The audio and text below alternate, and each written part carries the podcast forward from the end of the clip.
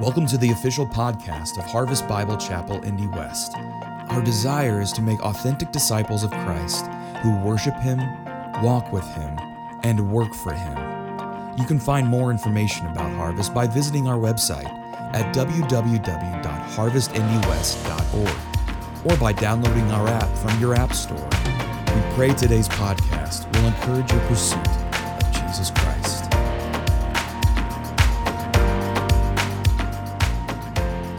1 Samuel chapter 11. Let's uh, kind of dive in there. It was uh, about two Sundays ago, we were actually in chapter 10. And uh, we finished at verse 24. I purposely did not have us kind of cover that last little paragraph, those last verses of chapter 10, because I want to bring them in today. So actually, let's pick up there. 1 Samuel chapter 10. Let me pick up at verse 24. You ready? Here we go. Verse 24 And Samuel said to all the people, Do you see him?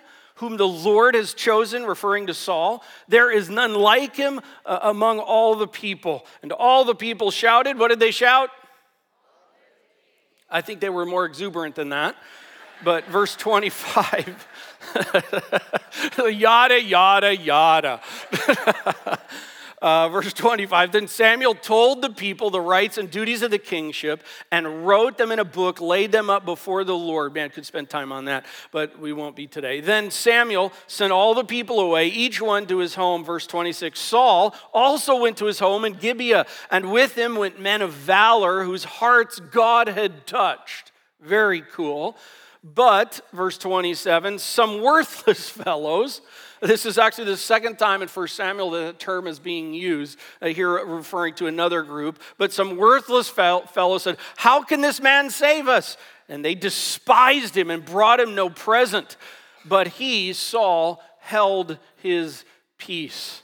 So, what's going on here? Uh, catching up with it all. Saul, uh, this farm kid, is being chosen by the Lord. And I'll say this he's not a loser choice. He is not a loser choice at all. And I say that because of what's happened in chapter 8. Uh, God's people demand Samuel appoint for them a king like the other nations. That was a sad thing. In fact, Samuel's so saddened by it. In fact, the Lord just states it as it is by saying that what's really going on is God's people, I want to say that again, God's people have rejected the Lord. That's really what's happening at the core of this. You can look on the surface of it all, but at the heart of it all, what's really going on is God's people, and let me say that again God's people are essentially functioning under, but at the same time rejecting the Lord. It's just an odd, odd thing.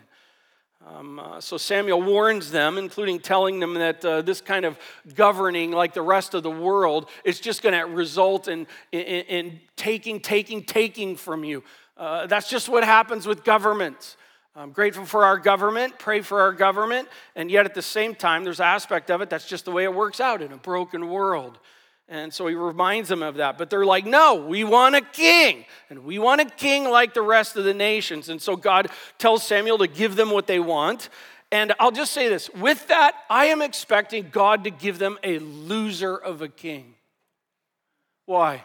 Because they have rejected the Lord so, shouldn't the Lord get them back and give them a reject? I mean, you want to reject me?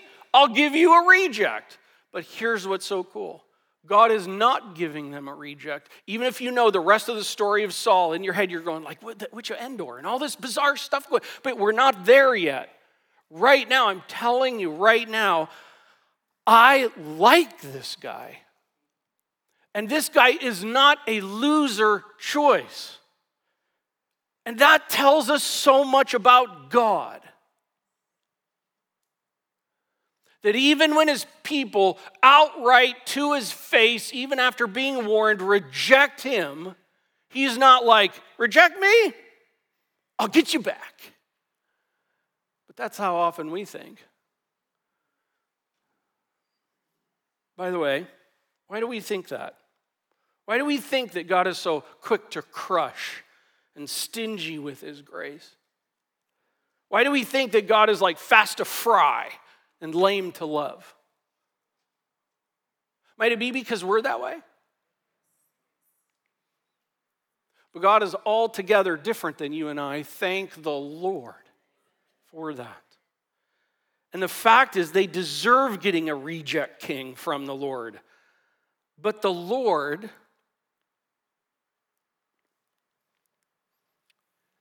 isn't giving them what they deserve. And Matt set us up perfectly for that with what he said today. We don't deserve God's grace. Oh, by the way, that's why it's called grace.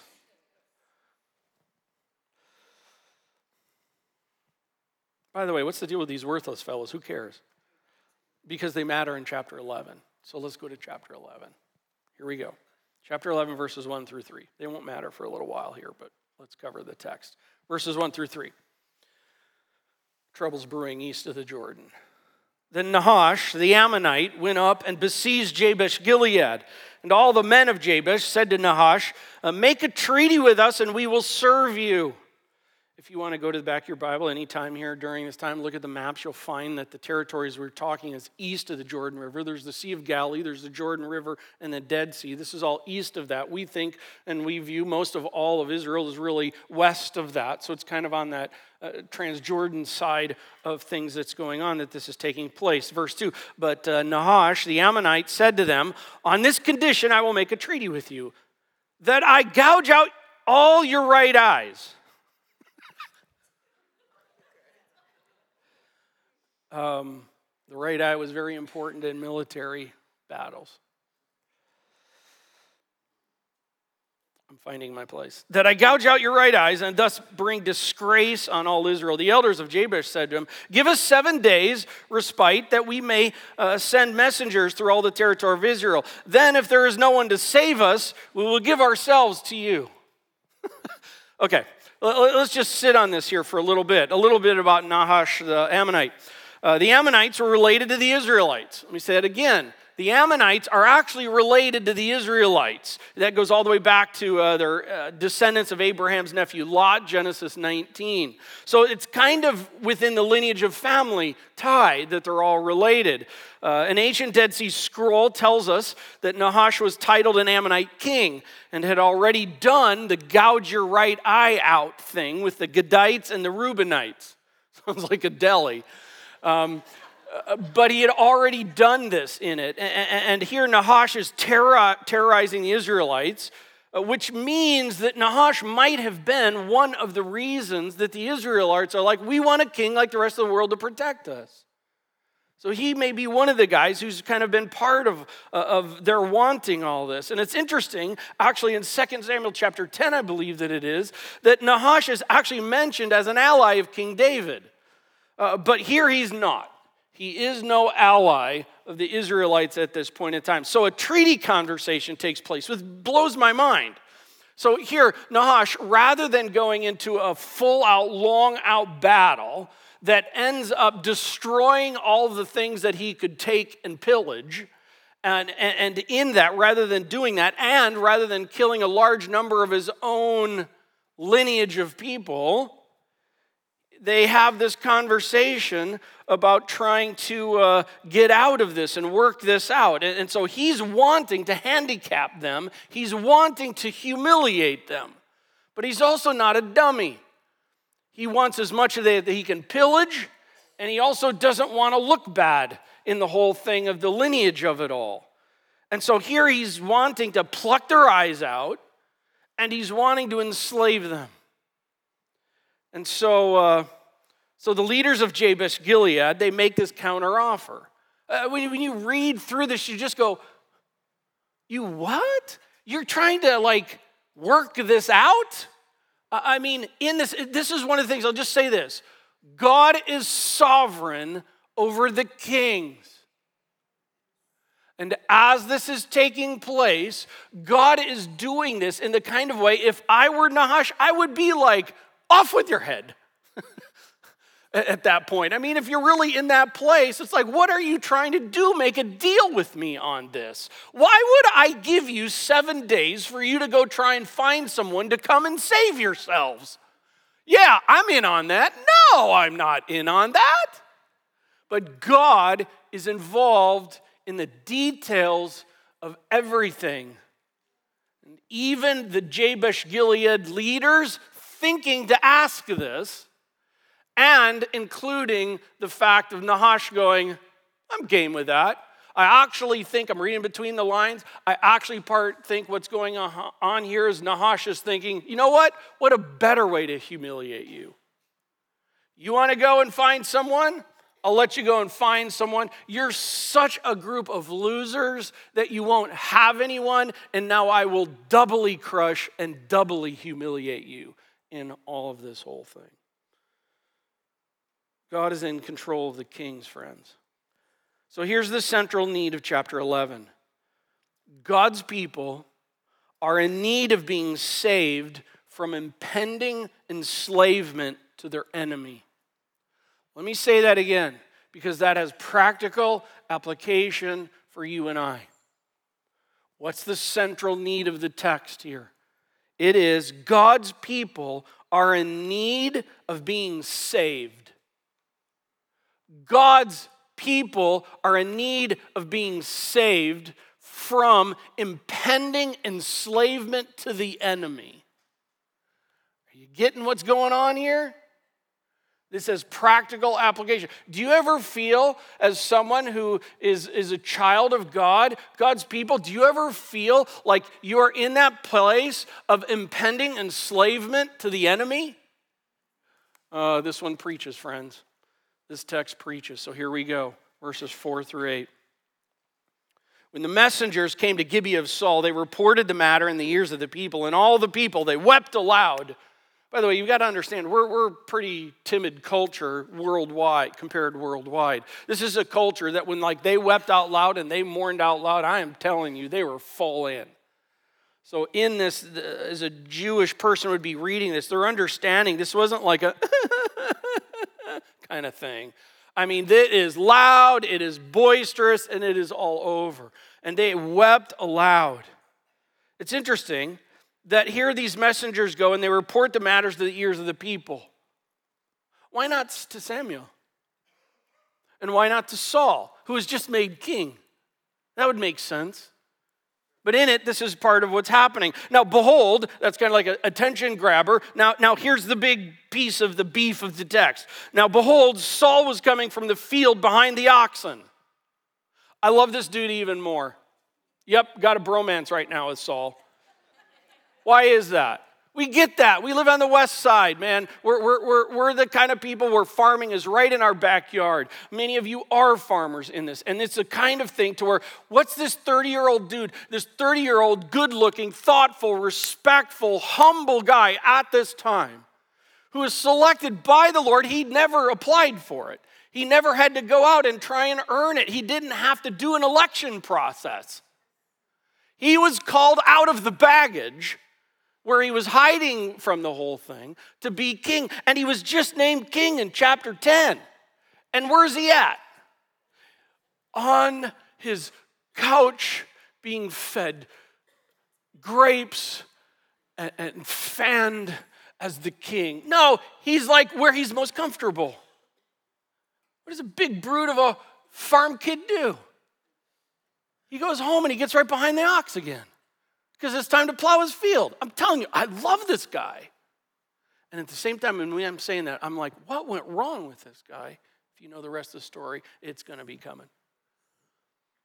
He's home with his ox, and all of a sudden he hears. Now, behold, Saul was coming from the field behind the oxen, and Saul said, oh, What's wrong with the people that they are weeping? The king doesn't even know. So they told him the news of the men of Jabesh.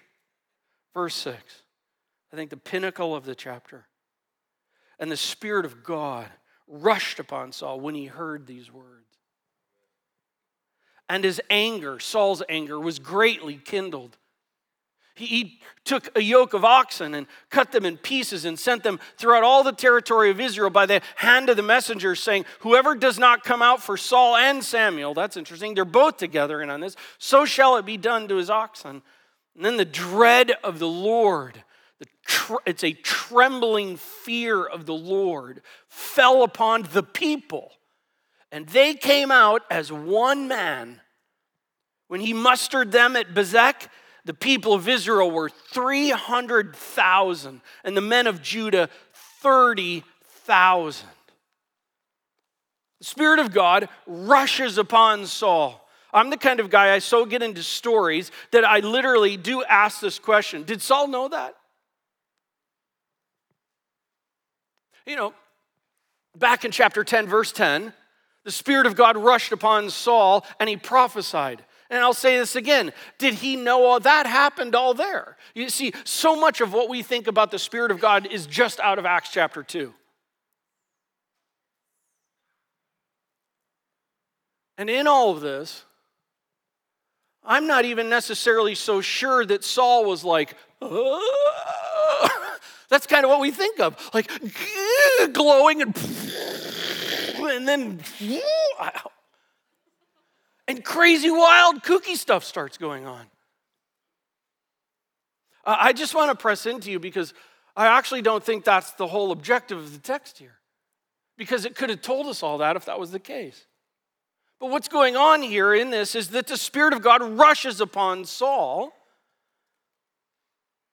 In the Old Testament, divine empowerment like that is oftentimes symbolizing and accompanying the anointing of someone into leadership or prophetic ministry or into kingship, like what's going on here.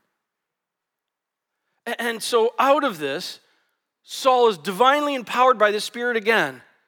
And there are four things that show up. First, a spirit led righteous indignation. One commentator said Saul's own spirit is filled with righteous indignation that such a thing should happen in Israel. That's why I literally I'm putting out for you just to consider. Did, did, Saul have to know that the Spirit of God was upon him? Or was it just the fact that the Spirit of God was working in him and was upon him, and out of his own spirit, out of his own self, this is what God is doing in and through him? And I bring all that to the table because I think that's important for you and I. Because oftentimes we think that we have to have like an Acts 2 moment to be able to have any wisdom of God. And I'm not even so sure that even happened here in the text. Might it just be that here Saul's going on and all of a sudden Saul in it? We know now, after the story, we know in it by God telling us that God, the Spirit of God, has come into Saul and rushed into Saul. And now from his own self, he is speaking God truth, just like he did back in chapter 10. Part of that is the righteous indignation that such a thing should happen to Israel and in Israel spirit led righteous indignation. We also find out of this that there's a spirit led call to arms. Saul is moved from spirit led thinking, might I say, righteous indignation, to a spirit led action. I'm not so sure I've honestly ever really had righteous indignation. Especially the word righteous. Because usually what starts happening is something is sad, something is frustrating, even in our world today. And then by the time it starts getting acted out, it's like, yep, that's sinful me all showing in that one right there.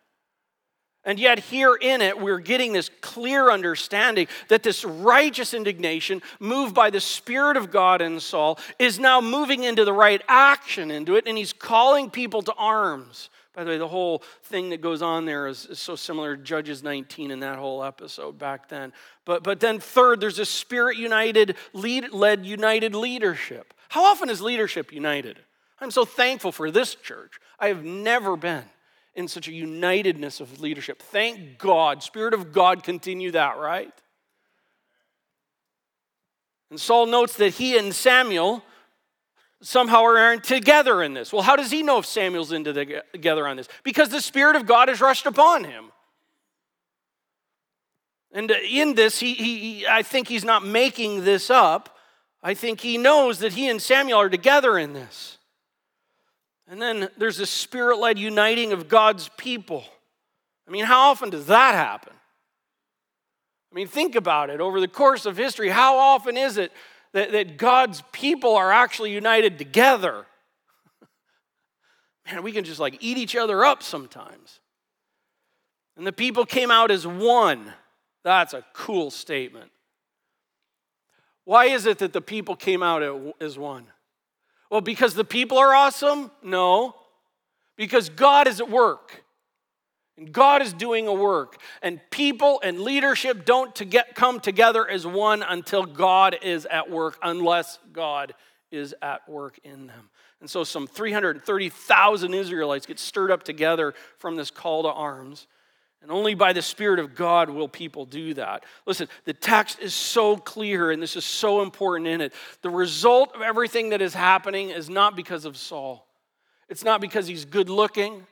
It's not even because he's thoughtful or respectful or humble so far as we see. It's not because he's a down to earth country boy charm in it all.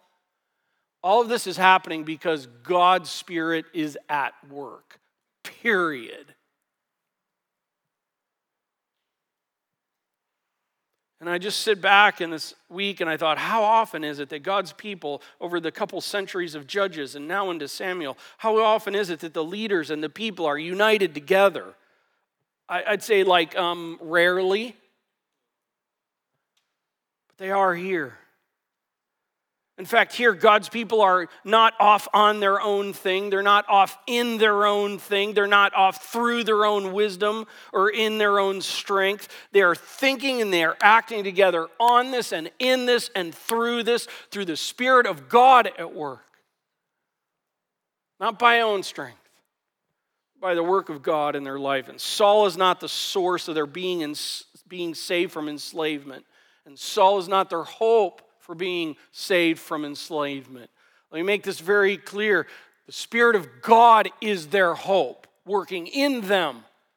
That is their hope for being saved from enslavement to the enemy. The Spirit of God is the one that is the hope and the power and the work to prevent God's people from being enslaved to the enemy. Only by the enduring, empowering work of the Spirit of God in God's people. And yet we try and do it so much on our own strength.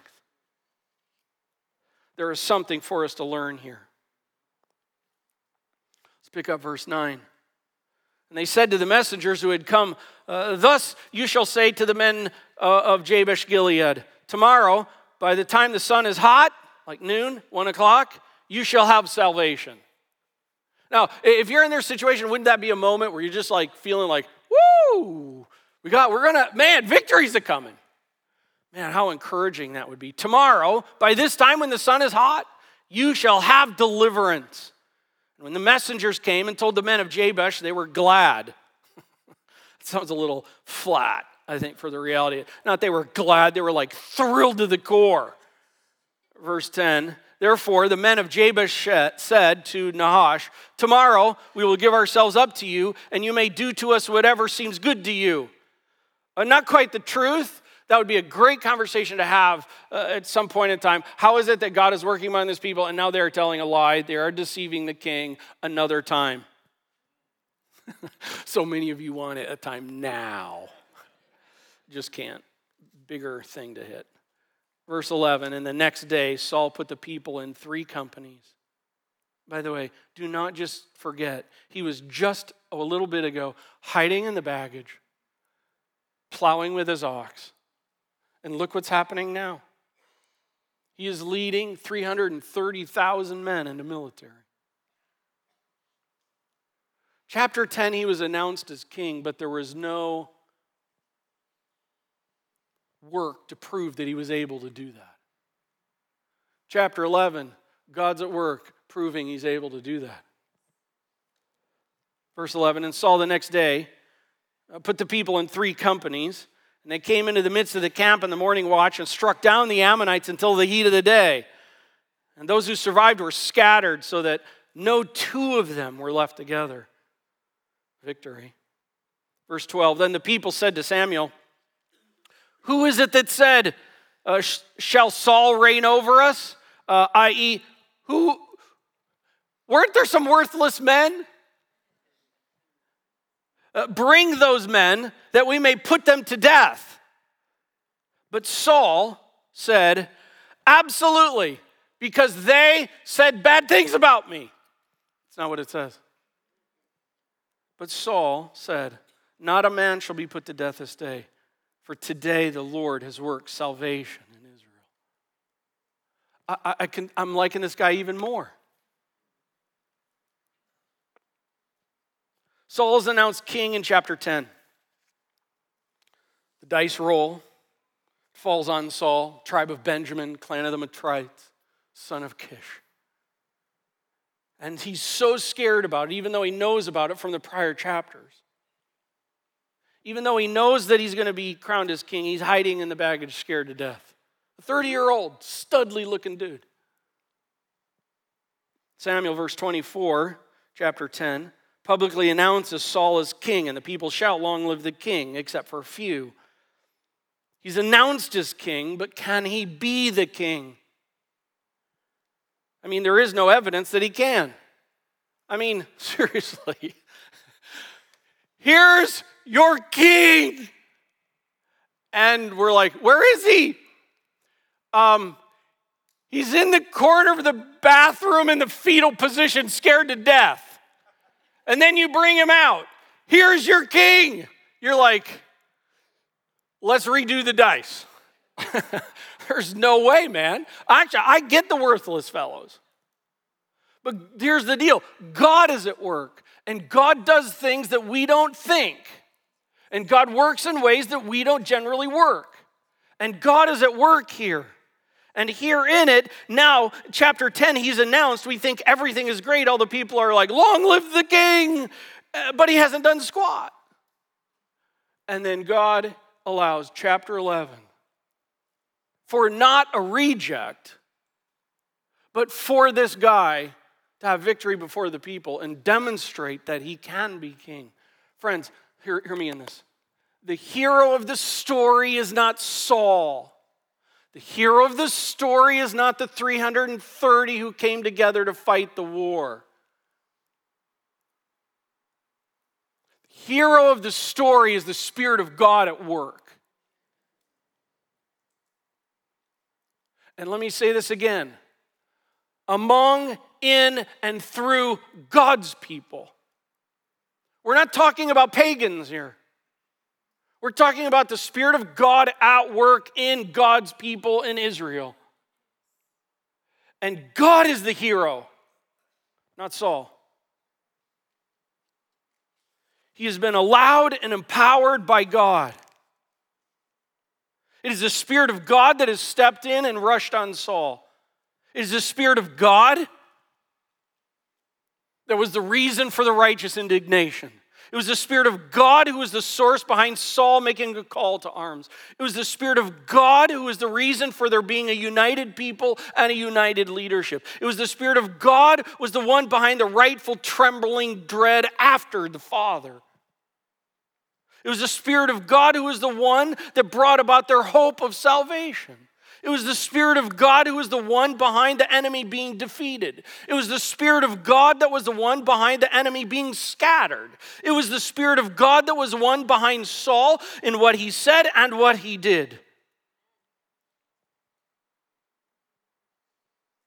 And it was the Spirit of God who brought his people deliverance from impending doom and enslavement and humiliation by the enemy.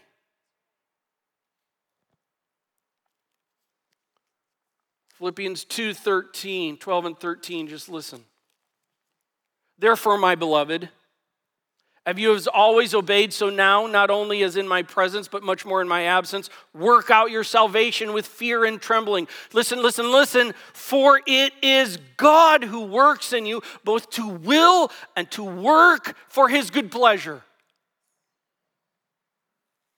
I am all about pragmatic steps in the application of living for God and putting things off and putting things on for God's glory. But listen to me in this. This text just proclaims and has reminded me personally that we so often try harder, try harder, try harder. And frankly, we think that as we try and move ourselves and get ourselves more rearranged and more together for the Lord, then the Lord will receive us. And that is all upside down, backwards, and messed up. because you don't come to God for salvation by your works and you don't stay in glorious relationship with the Lord by your works. Might I say it this way? Less trying harder and far more face down dependence upon God. Oh, God, help me. How about that as a practical application? Because he is the only one that can bring saving from the enemy. He is the only one. You and I are powerless. Like, let's get over ourselves in thinking we're so awesome. We're not, we're rejects. Welcome to the island of misfits.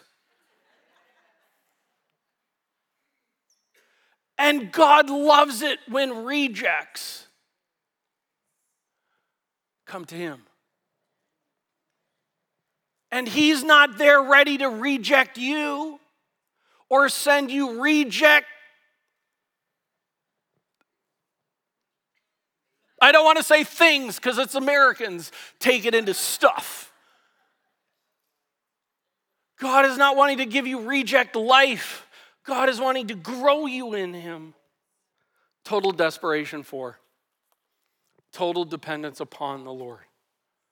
More of that in us. Final verses of chapter 11. Verse 12. Let's just start there. Then the people said to Samuel, Who is this that Saul that shall reign over us? Bring the men that they shall put him to death. But Saul said, No, no, no, no, no, no, no, no, no, no, no, no. No. Listen, I understand that they trashed me and I understand that they didn't give, bring me any gifts. Listen, I just wonder in this, okay, just, this is just me. I just have been wondering in this if Saul is in this moment like, you know what? I don't deserve anything that I just got out of this.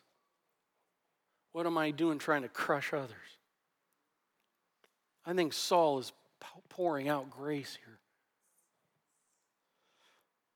No, not a man shall be put to death this day, for today the Lord has worked salvation in Israel. Verse 14. Then Samuel said to the people, Come, let us go to Gilgal, and there renew the kingdom. Interesting. So all the people went to Gilgal, and there they made Saul king before the Lord in Gilgal again. But this time it's different.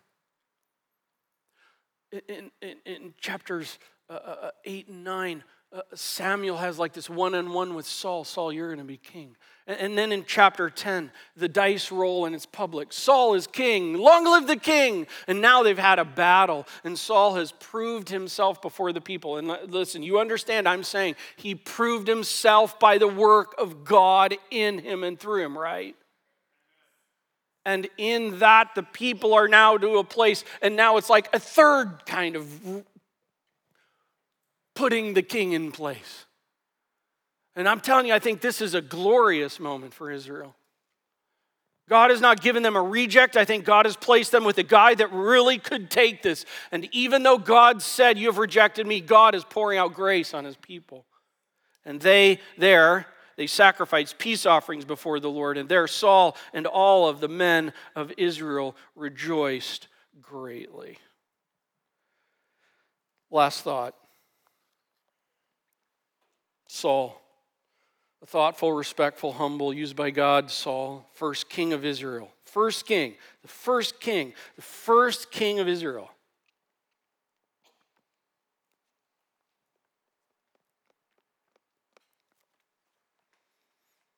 Sorry, sometimes as a pastor, you see things and you learn things during the week you never saw before.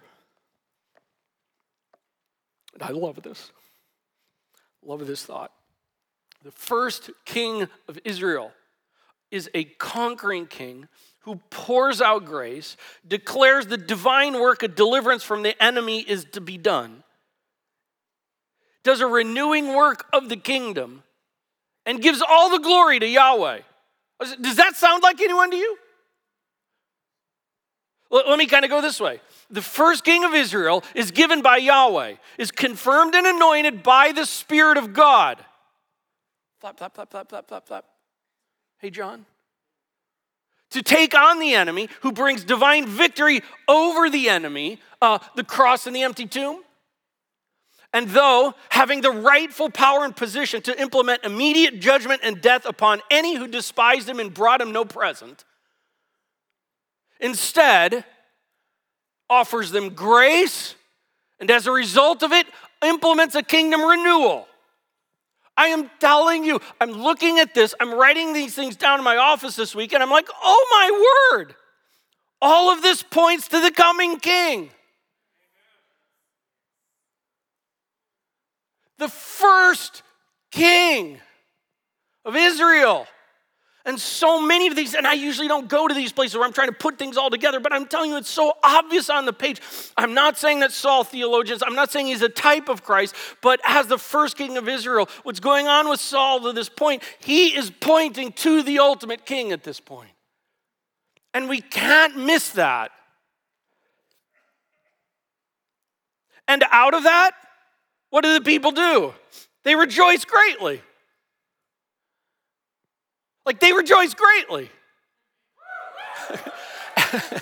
and because Jesus coming is not just a coinky dink of history, it's all been pointing to him, the king that would come.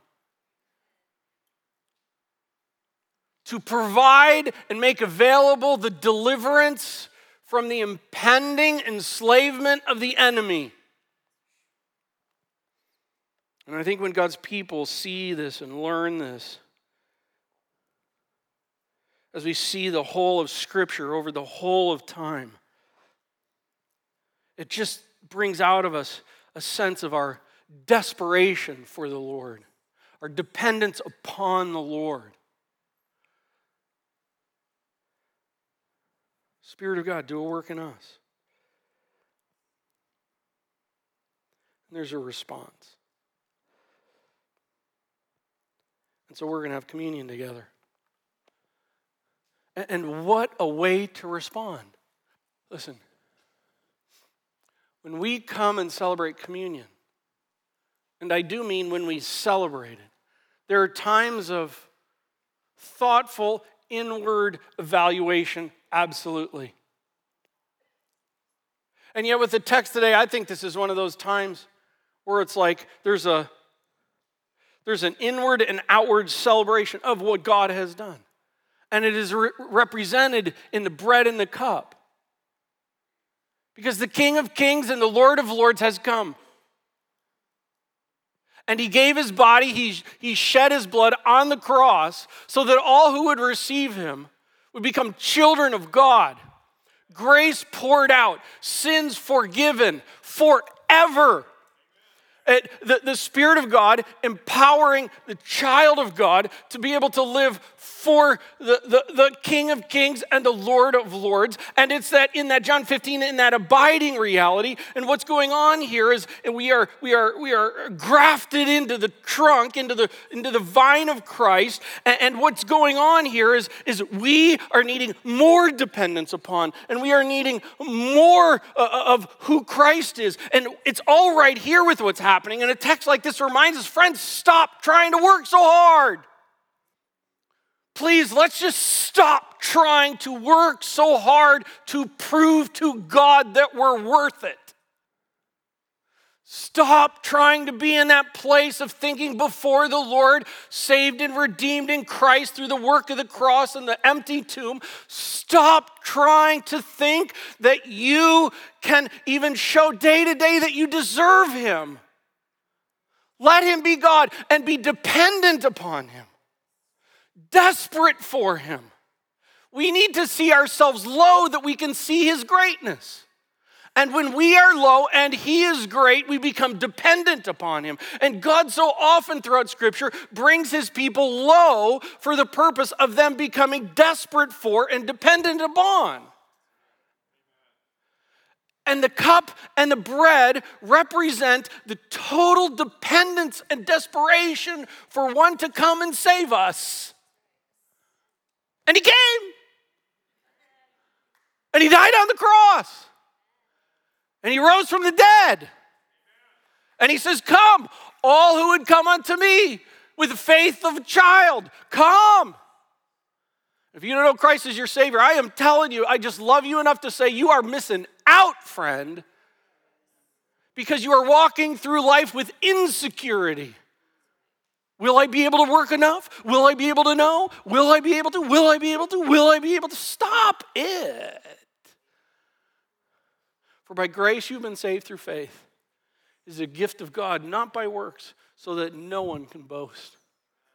We're going to close here with having this time of communion, reflecting upon what God has done. Oh, might we increase our dependence upon the work of the Lord right now, right now. Oh, might we celebrate the work of the Lord. Oh, might coming out of us be that thing of, oh, God, increase dependence. God, I can't even work for you. I can't even want for you if you don't do a work in me. And so, Lord, we ask, do a work in us, right, church family? And so, Lord, that's what we do right now. We fall face down in front of you, face down before you, completely and utterly desperate. And Lord, if there's anyone in here who does not know Christ as their Savior, who has not come to that point of receiving Christ as their Savior, and they're wondering, what in the world are you talking about with this? God, I pray today that they would get with someone, talk with someone, and ask, what in the world was this dude talking about from Scripture? And Father, for those who have received you as their Savior, Father, the fact of the matter is, is it's not just that we were dependent and we were desperate. We are dependent and we are desperate. God, sometimes we lose sight of that. So I pray right now within us, Lord, you would be stirring in us a, a heart of repentance, a heart of desperation, and a heart to call out to you, to give you praise and glory for what you have done. That you have not rejected us, even though we have rejected you. You love us. You are the God, you are the master of redeeming things. So, Father, I pray for the Spirit of God to do a work in this room, in the hearts and the minds of us as a people. And then now, as we take of the cup and we take of the bread, that we would be reminded that is where the power is at. Not in the bread, not in the cup, but what it represents in the work of Christ on the cross. And everything that comes out of that. Oh God, we are dependent upon you.